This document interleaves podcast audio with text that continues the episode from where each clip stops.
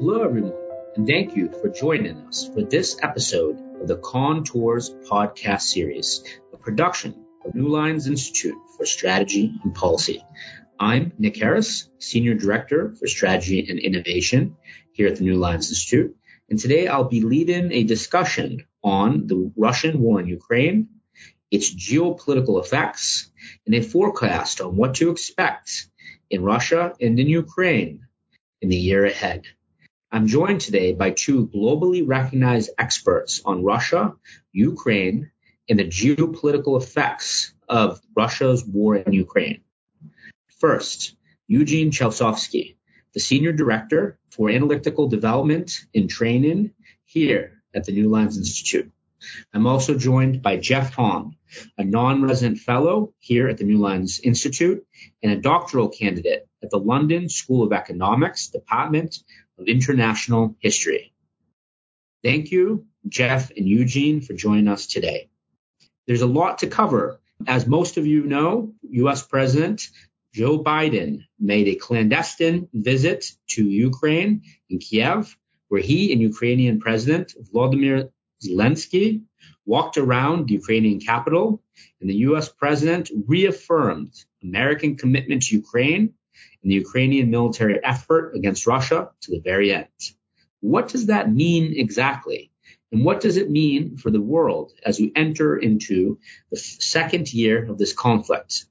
Eugene, I'd like to go to you first to get your thoughts on the big picture of what has developed in the Ukraine conflict over the past year, and in particular, how it has impacted the geopolitics of the world and what we can look toward moving forward.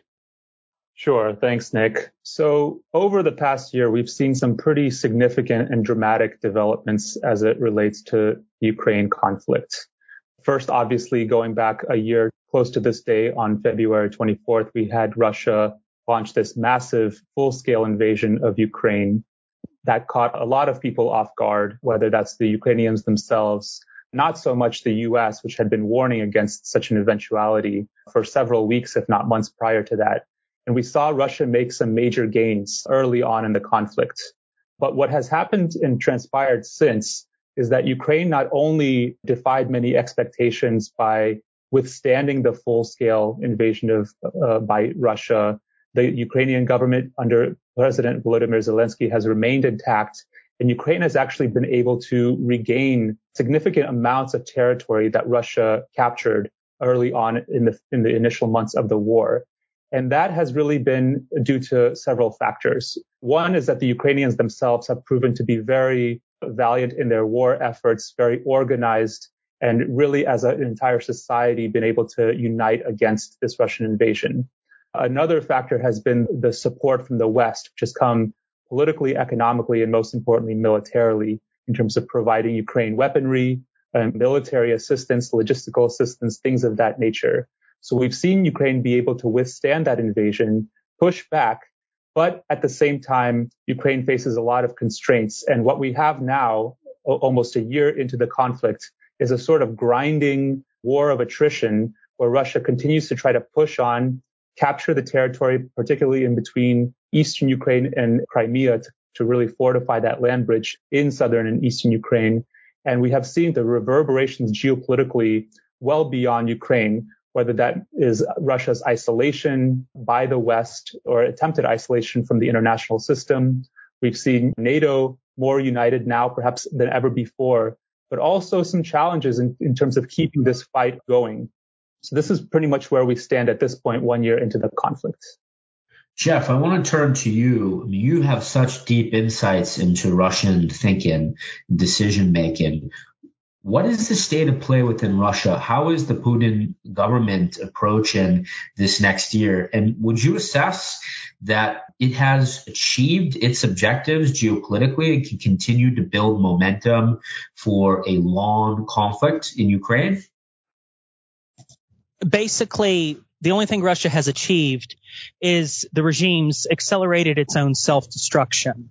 This conflict was began due to bad information and a bad understanding of the situation on the ground. It started at lower levels with people telling their bosses what they wanted to hear and made it all the way up to the chain of command, where the leadership became increasingly isolated and out of touch with what the situation actually was. From my perspective, this conflict has left Russia poorer, less stable, and as time goes on, it is time is very much against Russia in this conflict. So obviously, as Eugene rightfully pointed out, Ukraine has some challenges in being able to sustain its war effort, but it's sustaining that war effort primarily relies on the Western industrial base, which is increasingly gearing up in a material way to support to Ukraine's war economy, and I think will continue to be able to do so effectively.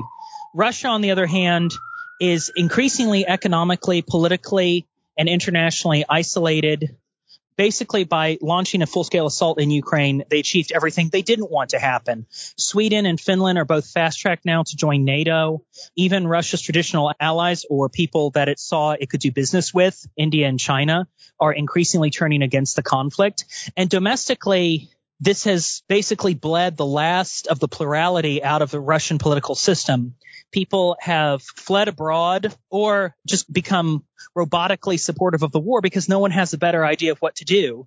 And there's no good exit strategy here without admitting defeat, which the regime doesn't want to do. But it does not have any options really available at this point. It can continue to grind, but that's only going to accelerate its defeat.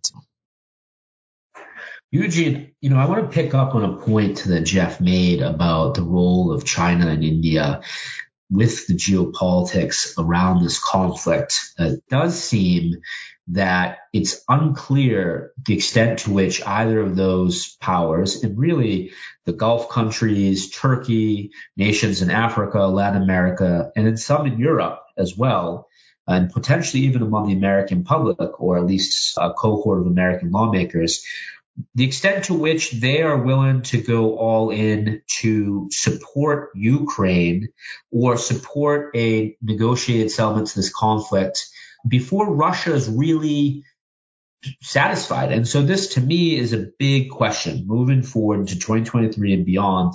If, unfortunately, this conflict were to continue past this year, how would you assess all these various actors that are not directly in the conflict itself, but could potentially be enabling factors in Russia's ability to continue to wage a war in Ukraine for years to come? Sure, that's a very important question, Nick. So I think if we look at just taking a step back and looking at this, the West strategy as it pertains to the Ukraine conflict, there's really two key factors. One is obviously supporting Ukraine in, in defense against the Russian invasion. And we've already discussed how that has led to some significant successes for Ukraine and for the West. The second component, which is isolating Russia from the international system, that I think has actually been a lot more complicated and mixed in terms of the West strategy. So clearly, the E U and, and NATO countries, uh, for the most part, have all been united against isolating Russia, whether that be sanctioning Russia, whether that be diversifying away from Russian energy, things of that nature. But as you point out, Nick, there are key countries that fall outside of this Western paradigm or pro-Western paradigm. You mentioned China and India, Turkey also, the Gulf states. These are countries that have actually chosen not to isolate Russia, at least not to the extent that the West has in terms of sanctions and, and economic diversification. And in fact, we've actually seen a lot of these countries increase their economic ties with Russia. And I think this is an important point because it's that isolation, you know, especially in the energy sector that the West was targeting. But that's the thing that Russia has been able to maintain. Its economy has not collapsed as some thought it would. Its political system has been intact. And really, we've seen a lot of these countries basically choose not to side with either Russia or the West in a significant way, but maintain their economic relationships with both. So this is, I think, one of the key factors that has enabled the war essentially to last this long, enabled Russia to maintain its system, albeit not without significant challenges, as Jeff already mentioned. But those challenges have so far not proven to be enough to threaten Russia in, in terms of its war efforts, at least in the short to medium term, or Russia's overall system. So I think it, these are the kinds of countries that will be really important to watch moving forward. Jeff, it seems that what Eugene is outlining is in some ways a contradiction to the idea that is sort of very popular here, at least in the United States, and sort of what you hear in the foreign and national security policy discussion, um, and some of what we hear coming out of the U S Congress from the U S administration about Russia's ability to continue this war. And it seems that there is, in fact, a way that Russia could sort of play the geopolitics of the situation just well enough that it can kind of hunker down. It can have external lines of economic engagement, that it can sort of transition itself to some type of wartime economy. The regime can reconsolidate itself now that it knows who its enemies are and police internally perhaps more effectively, and sort of just grind out this battle and really play chicken, if you will, with the West. And this is a huge question that's looming before the Biden administration. And we see just the discourse as we record this discussion this week with the Munich Security Conference that's happening, the fact that the administration is trying to toe the line of being supportive of Ukraine, being supportive of Zelensky, being supportive of the rising star in the Ukrainian uh, military defense ranks, Budanov, to say, yes, we support Ukraine as far as they want to take it, but we'll let circumstances on the ground dictate what happens here and what the end state is. That does seem like a type of environment where if Ukraine doesn't play its cards very, very well, and the West isn't able to get this sort of global agreement that what Russia has done is so far beyond the pale that it has to be sort of punished and ostracized, that it does seem that perhaps against conventional logic, Putin and his government continue this war all the way to the end of what it would define as victory conditions. I want to ask you, do you see this type of scenario emerging, and what kind of victory conditions would be acceptable to Putin and those that support him? It's a very interesting question, but my basic answer is the longer the war goes on, the more it becomes impossible for Russia to win what it would consider even a limited victory. Now, Eugene rightfully noted the government didn't collapse. The economy in Russia hasn't collapsed, but it's in the process of collapsing. So I'll give you some tangible examples. The Russian government has cut all non-defense spending by ten percent across the board. That's a huge contraction, way beyond any other austerity measures they've previously made. Industrial output is falling across the board. And in wartime industries, you're seeing a significant contraction in output. I'll give you one example that was actually just published this morning. The Institute for the Study of War says that Russia has lost half of its operational tank force in a single year of conflict. So Novaya Gazeta published a report just recently that Russia is able to manufacture two hundred fifty new battle tanks per year and rehabilitate up to five hundred. All right, so they've lost close to sixteen hundred in a single year of conflict.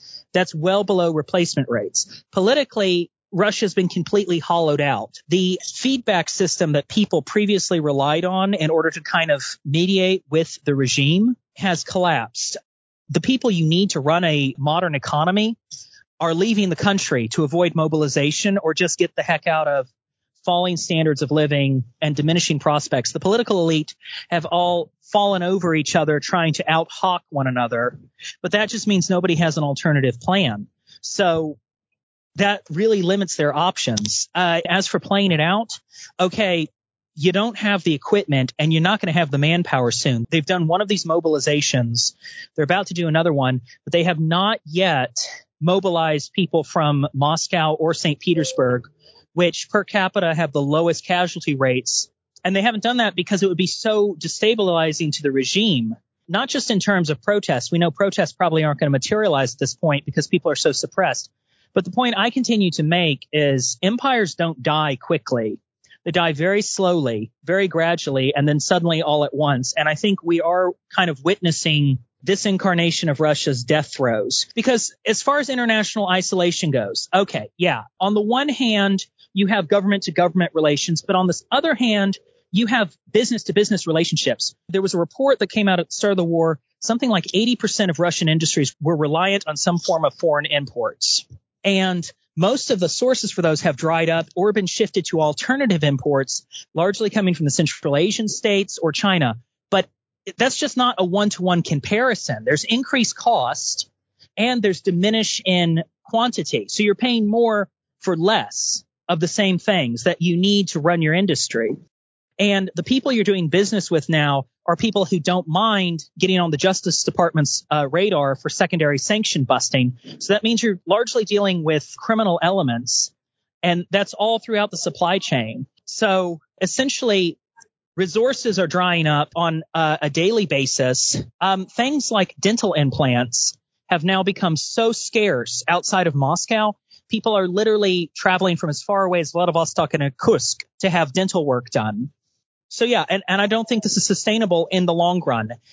Can they manage it for a couple of years? I mean, yeah, regimes can function under harsh sanctions. We've seen that with Iran. We've seen that in North Korea. But in both cases, these were much less developed, much less integrated economies that are also have a much more tangible idea of why they have to stand up to sanctions and a much more consolidated power base. The recent events and divisions between Russian paramilitaries like Wagner and its leadership and the regular army and its leadership, to the point where we've actually seen what I find to be substantial or plausible rumors that they've been shooting at each other on the battlefield, to me tends to indicate that the regime is not resting on stable footing. So I think the longer the war goes on, the worse it's going to be for Russia. As for what Ukraine can achieve, well, there's always the people warning against escalation. And for some reason, there's been an increased whisper campaign against Zelensky's government in the West. I think it's because he's been very effective in using the war as a means to go after entrenched Ukrainian oligarchical interests.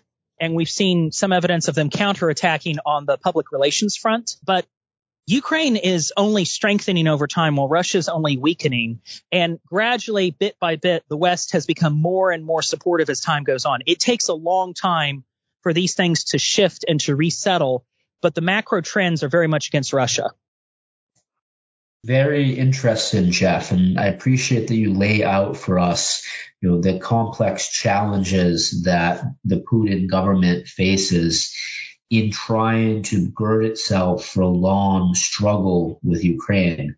Eugene, I want to turn to you because my question coming out of Jeff's comments, what is the best playbook that Putin can use moving forward? I know that we don't want to go too deep into the mind and psyche of Vladimir Putin, but in the context of if you are using empathetic analysis and you're trying to understand, okay, what does Putin want to come out of this year? And a year from now, it's February twenty twenty-four. What does he want to have achieved geopolitically? That's my first part of the question. But because you've also analyzed very closely, Eugene, how some of these other important actors like China, like India, like the Gulf states, like Turkey, have approached this conflict, at what point did they say to Putin, okay, we're done, you have gone too far? Or alternatively, we've reached a point now where global supply lines, where our own ability diplomatically to sell this and our engagement with you uh, has run aground. What does, when does that happen, or does it happen? I think, you know, as Jeff rightly points out, Russia faces a lot of constraints in waging this war against Ukraine. We've seen, you know, the economic pressure that's been placed against Russia, which, as we've discussed, hasn't collapsed the Russian economy, but it certainly placed it under significant strain. We've also seen the military constraints that Russia has faced, you know, having to pull back on several of its thrusts within Ukraine, now really having by necessity to focus on that southern and eastern Ukrainian theater, where even there they're facing some significant challenges. But I would also mention that, you know, Russia is not the only constrained actor here. Ukraine, despite its successes on the battlefield, despite its ability to basically even remain as an independent state and get a lot of Western support, which has seen significant increases, you know, in recent months, that there's no guarantee that that support will be sustained by the West. And unfortunately for Ukraine, it really does depend on that Western support its fate is not in its own hands. And we've already seen some indications coming from top-level leaders within the West, uh, within the U S, and it's reflected in public opinion polls, that sustaining Ukraine militarily, in terms of all the materiel, in terms of all of the financial commitments, is is not something that's guaranteed to last forever. And indeed, the U S is basically saying that, you know, this spring offensive that Ukraine is reportedly preparing, the counteroffensive to what Russia is currently doing, this is really Ukraine's time to make a decisive action, essentially, because beyond that, there's no guarantee that that kind of support can be sustained. And in addition to that, you know, the political constraints also are there, not only from the West, but as as you bring up, Nick, Russia is not isolated internationally as much as the West would like to think it is. India has increased energy imports from Russia. The Gulf states have, even though as they've helped Europe diversify from Russia, they're buying more Russian energy so that they can send their own energy at a higher price to Europe. So that just goes to show that these countries, they have a lot of self-interest, but ultimately they don't want to get pulled in to either side. And, and, and certainly from a political perspective, they don't support a, a Western-dominated world order. They support a multipolar world order. That doesn't mean that they support Russia necessarily, but they do want more agency for themselves in this international system. So all of this is to say that both Russia and Ukraine face constraints into how far they can go with this conflict. And I think that's what's really going to be framing these next uh, few key months moving forward. Can I ask the both of you, and I want to start with Jeff and then go turn to Eugene, because one of the big questions that's going to face everybody is this. Can there actually be a return to a negotiations process between Ukraine and Russia in the near term? And by near term, I mean over the course of this year and by early next year, because it seems that the window for that process is narrowing. And the concern that I have heard from certain folks here where we are in Washington, D C, is that you reach a point sometime in the indefinite future where the United States has to respond to other crises in the world, uh, not to mention the China challenge, but other crises around the world. And because of its emphasis and focus on Ukraine and in Europe, Eastern Europe, it just can't. And then what? And as we know, Clausewitz says it, that, you know, war is diplomacy by other means. At this point, it's become a moniker in the context of this conflict. But is it even possible to imagine a return to the Minsk process or the Normandy process? Or is, are we really looking at an end state here where one side or the other, Ukraine or Russia, actually decisively wins a war? And what does that look like? Jeff, I'll start with you. Well, Nick, it's an interesting question because on the one hand, my first instinct is to say, no, it's not possible to return to a negotiated process in the near term because Russia has proven itself to be such an unreliable actor in that and such a disingenuous actor. I mean, the Minsk agreement was underway. The Normandy process was underway, and Ukraine, especially under the Zelensky government, was willing to continue those talks. And then Russia went and launched a full-scale invasion, which the Ukrainians, due to their history, have framed, I think quite rightfully, as not just a war of national freedom, but a war of ethnic and cultural survival.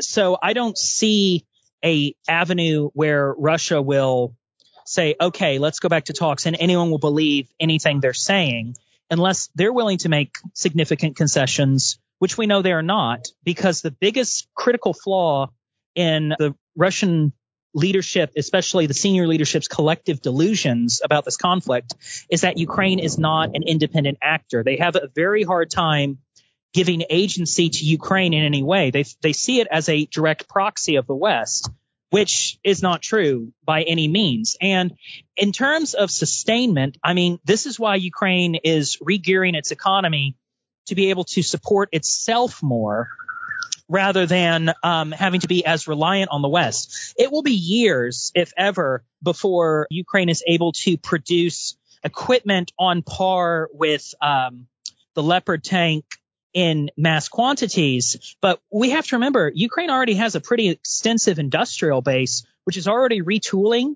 to help meet those ammunition shortcomings that have been plaguing it. They have an extensive aerospace industry, which is retooling to help manufacture replacement parts for the aircraft they still have.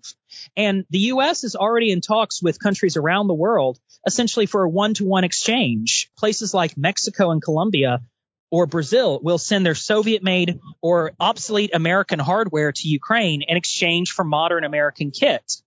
And the Ukrainians will be in charge of refurbishing that, which is something they're already well underway in as they deepen these industrial links. So Ukraine is... Again, I'll go back to my earlier point that time is on Ukraine's side, because while Western support is critical in the short term, indefinite Western support at this level is not something they need to sustain in the long term. They need to sustain support long enough to give Ukraine the ability to sustain its own war effort. And that, if we're talking about a fully globally integrated Russian economy, that would be a pretty tall order. But because the Russian economy is facing such horrific constraints, especially in its defense industry, where y- you can't just put together modern defense tech easily. It requires multiple inputs of high-end systems that Russia is simply not capable of making. So you either produce substandard equipment, which they seem to have been doing, or you try to rely on those previously unreliable importers I pointed out. So there is a scenario to me where in the next five years, Ukraine is at a point where it can sustain its armed forces at the level they currently are at. But what they're what they're currently doing with this Western equipment they've been importing is they're expanding their capabilities in order to retake as much territory as possible. And really the question comes down to Crimea. Is this going to be a Sinai situation where Ukraine stops just short of total victory and essentially agrees to enter into negotiations under the threat of taking back the last of its disputed territory? That's a possibility. But at the same time, we have to consider the domestic Ukrainian scene. Zelensky is very popular right now, but he's going to be much less popular if he turns around and enters into negotiations without having achieved a very clear victory. And I think the people of Ukraine feel more empowered to change governments that they don't like. In terms of Western popular support, I want to go back to this point Eugene brought up because I think it's a valid point. And yes, popular support in the West is declining over time for Ukraine, especially in elite circles.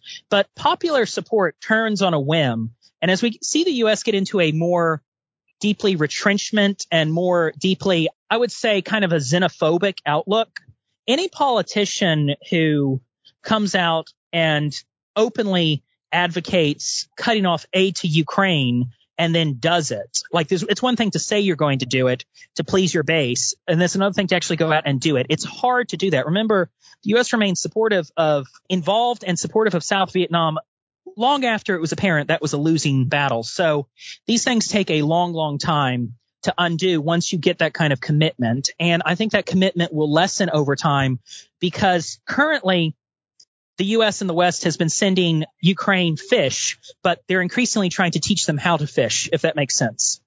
To return to your original question about the prospects for a return to negotiations, you know, this year, I, I definitely share Jeff's pessimism on, on the diplomatic front for all of the reasons that he mentioned. And it's clear that from the Ukrainian side, whether that's from President Zelensky himself, whether that's from opinion polls that have been taken within the country, there's very little appetite amongst any Ukrainian, essentially, for a, a negotiation that entails relinquishing any territory that it lost to the Russians, not only over the past year, but also going back to twenty fourteen when, when it lost Crimea and parts of eastern Ukraine. And that, I think, is a reflection of the successes that Ukraine has faced on the battlefield. At the moment, the negotiations are playing out literally on the battlefield. Ukraine feels like it can regain the territory militarily. Russia obviously still feels like it can, or is at least trying to achieve its military objectives. But neither side has been able to have that decisive victory. There's been some indications uh, of Ukraine, as we have already talked about, going for a more aggressive counteroffensive in, in the coming months, potentially to include Crimea. But this is when we have to factor in the red line, so to speak, of Russia, which it's it's hinted at in the past in, in terms of using things like tactical nuclear weapons or even biological weapons. But for, for many reasons, it, it has, you know, refrained from doing so. And I think it will be very careful with actually using such threats rather than making them rhetorically. But having said all that, I think at some point, you know, wars must come to an end. And sometimes it happens in a surprising way and, and perhaps even sooner than some expect. So I think ultimately the next few months will show us a lot in terms of what both Ukraine and both Russia are able to achieve on the battlefield. But eventually one side or maybe even both sides will become exhausted. And that's when the, the countries that fall out of the pro-Western or pro-Russian sphere, you know, countries we've already talked about like Turkey or the Gulf states, could play a significant mediating role. We've already seen them mediate things like prisoner exchanges between Russia and Ukraine, uh, the Black Sea Grain Initiative, which Turkey and the U N mediated. This goes to show that there is still room for diplomacy to take place even as the war continues. So whether that can be ramped up to actually produce an overall peace, there's certainly reason to be skeptical of that. But I wouldn't rule out that possibility entirely. So I want to ask, you know, there is this perspective that if you, you go all the way up and you take a sort of thirty thousand foot viewpoint on all the different geopolitical dynamics, in some ways, Putin's war in Ukraine is a proxy conflict between the United States and, in particular, and China, in that Russia, by distracting the West, in the United States in particular, by sapping Western and American military resources, attention, diplomacy, um, forcing the eye, if you will, of the U S on Europe, Eastern Europe in particular, and leading to dynamics whereby Russia becomes a more present focus, whereas the U S has to fight for attention on China, that it benefits China for this war to drag on indefinitely. I've heard this in some quarters. I want to ask the both of you, from your perspective, to what degree is Putin's government in Russia a type of proxy for a larger conflict or competition, depending on how one wants to phrase it, between the United States and China? And I want to start with Eugene and then go to Jeff. Sure. So, yeah, that's a interesting and, uh, dare I say, provocative question, because you usually these kinds of conflicts, you know, are framed as this is a proxy war uh, for the West, essentially, with Russia, uh, with Ukraine just serving as a means to an end. But it interestingly brings up the role of China, which obviously, as we've seen the conflict in Ukraine play out, there is a growing tension between the U S and China over everything from Taiwan to the South China Sea to now spy balloons, which are hovering over airspace. And so I think without answering your question directly, certainly China is looking at the situation in Ukraine very closely. And it's looking at how the West has responded to Russia, not only militarily, but using its full arsenal of tools, economic, political, and otherwise. And I think this is certainly framing China's decision-making on what it plans to do and how it plans to do it when it comes to sensitive issues like Taiwan. So I think China is going to be very careful. Obviously, Russia has proven its willingness to use military deployments abroad, particularly in the former Soviet sphere, but also beyond that, in kind of its claim to great power status, so to speak, or at least regional power status, whereas China is uh, much more careful and guarded in that respect. But that can't be expected to last forever. And so I think China is certainly taking note of what's going on and then crafting their strategy accordingly. My understanding is China's only reaction to this conflict has been absolute and total despair, because essentially what you've seen happen here is you've seen China's potential co-aligned power. They were never going to be allies. There's too much deep-running tension. But self-destruct in a war that was completely unnecessary. I, I don't know where this comes from, this this assumption that China is somehow an inherently expansionist power. I think a lot of it is just a misreading of basic political science. The Chinese Communist Party is not actually a Marxist-Leninist entity. It's a nationalistic party with red bunting. Its primary focus was and remains domestic concerns, domestic renewal, domestic stability. That's the entire premise of their whole literature, their whole reason for being. Yeah, Taiwan factors into that, for a number of reasons, because it challenges their overarching narrative. One is it's seen by some as a vestige of colonialism, which China claims to have banished after the century of humiliation. Two, it used to be, and in some cases, some people claim uh, continues to be a uh, alternative government, which directly challenges the, pa- the party's monopoly on power. I mean, it's still formally called the Republic of China. So this whole idea that Russia is some kind of proxy, it doesn't really bear discussing because it's so patently ridiculous as to be ludicrous. Now, on the other hand, the effects the conflict has had on the U S Chinese dynamic is important because I'm going to be radical here, and I'm going to argue that it has prompted a more restrained approach towards the U S among senior Chinese leadership and a more aggressive approach among junior elements of the Chinese power structure. These spy balloons, or this spy balloon singular, because it turns out the other three were benign objects, according to the latest NORAD reports. This spy balloon is a great example. There was an interesting article in C N N that noted that many U S analysts believe that senior Chinese leadership had no idea this program was underway. This was a couple of junior guys who had some budget to play with and put together a spy balloon program because they wanted to look good to their boss. They wanted to spend their all of their funding before the next year. I don't know.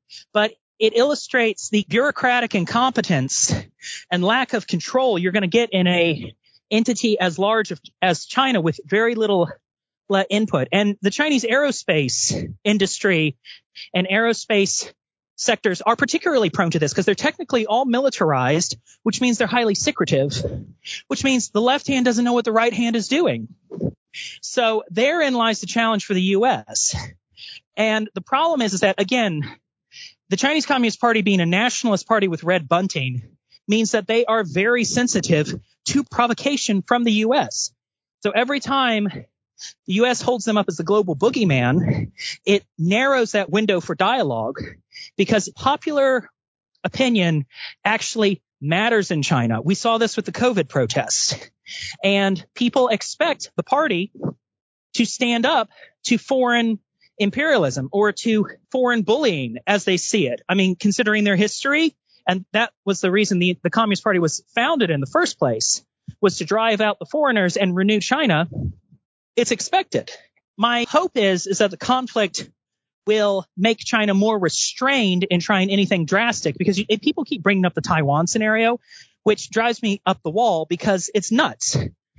Launching that kind of military operation, an amphibious landing, would be way more logistically and militarily complex than Russia's overland invasion into its former territory.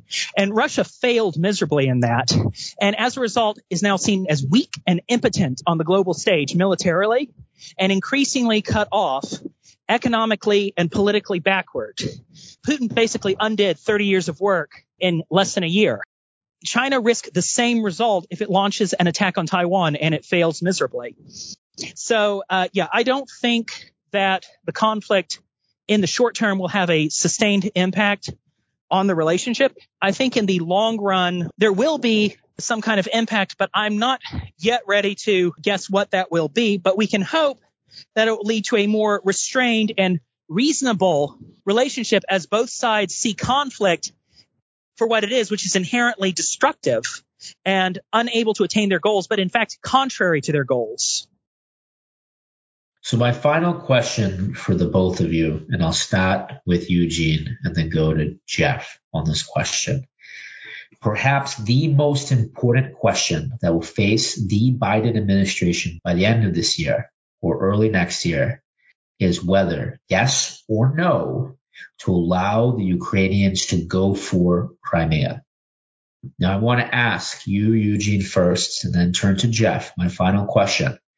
If you're standing there in the room with President Biden and his national security team, and that question is put forward, yes or no, we will allow Ukraine to go for Crimea, the question of the year, and due to the ramifications of the answer to that question, potentially the question of the, the rest of modern history, depending on Russia's reaction. Yes or no, Should we allow Ukraine to go for Crimea? And very quickly, why? Eugene? Nick, you're going to hate my answer, but I'm going to say it depends. And I say that because when you consider what Ukraine going for Crimea would entail and the kind of response that it would provoke from the part of the Russians, that is something that would give the U S some pause, especially if you start to consider the use of things like tactical nuclear weapons.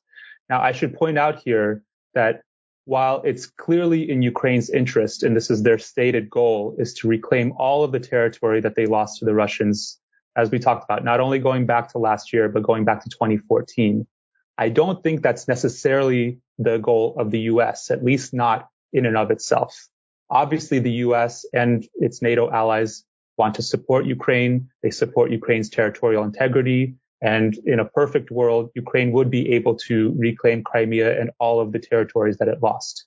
But ultimately, what the U S is interested in is a stable and rules-based order in Europe, which obviously Russia has threatened. But to go for everything and to be able to risk the kind of blowback, not only militarily, but what kind of impact that would have on the global economy and re- really reshaping the global system, I don't think that that the Biden administration can state or would state that it's an unequivocally yes to Ukraine reclaiming Crimea. They want that to happen. Ideally, that would happen diplomatically from the standpoint of the U S. But as we've talked about, right now, those negotiations are happening on the battlefield. And what the U S is doing is trying to very carefully calibrate all of the military, political, and economic factors and repercussions of what such moves would entail. Nick, my response is basically it's up to the Ukrainians. This is the problem I have with how this conflict is often framed. It ignores the agency of Ukraine or Russia. Yeah, the U S plays a big role, and the decision of whether or not to continue to support Ukraine militarily and diplomatically would be something you factor into something like this. But ultimately, the decision rests with Ukraine. It's their country. And if Russia chooses to retaliate, that's going to be a big problem. But I don't really see how the U S can tell Ukraine not to accomplish their set goals in their war effort. In my mind, I think Eugene's pretty on point. It'd be ideal for the question of Crimea to be addressed diplomatically, especially after the Putin regime has collapsed. So I think the most likely scenario we'll see for an end to this conflict is Ukrainian victory just short of retaking Crimea.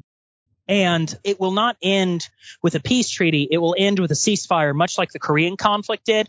And it will remain a technically ongoing but frozen conflict probably for years, at least until the Putin regime implodes, or whoever replaces him might be just as bad or even worse.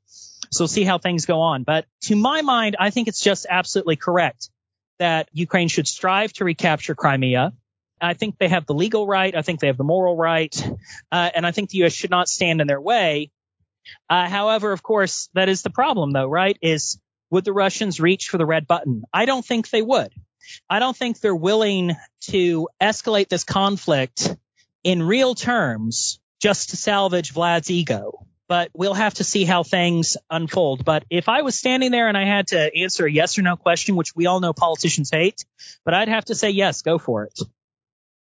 Thank you very much, Jeff and Eugene, for a robust discussion on the geopolitical effects of the Ukraine war, now that we are approaching a year since the war was initiated by Russia, and what we can potentially expect in the year ahead.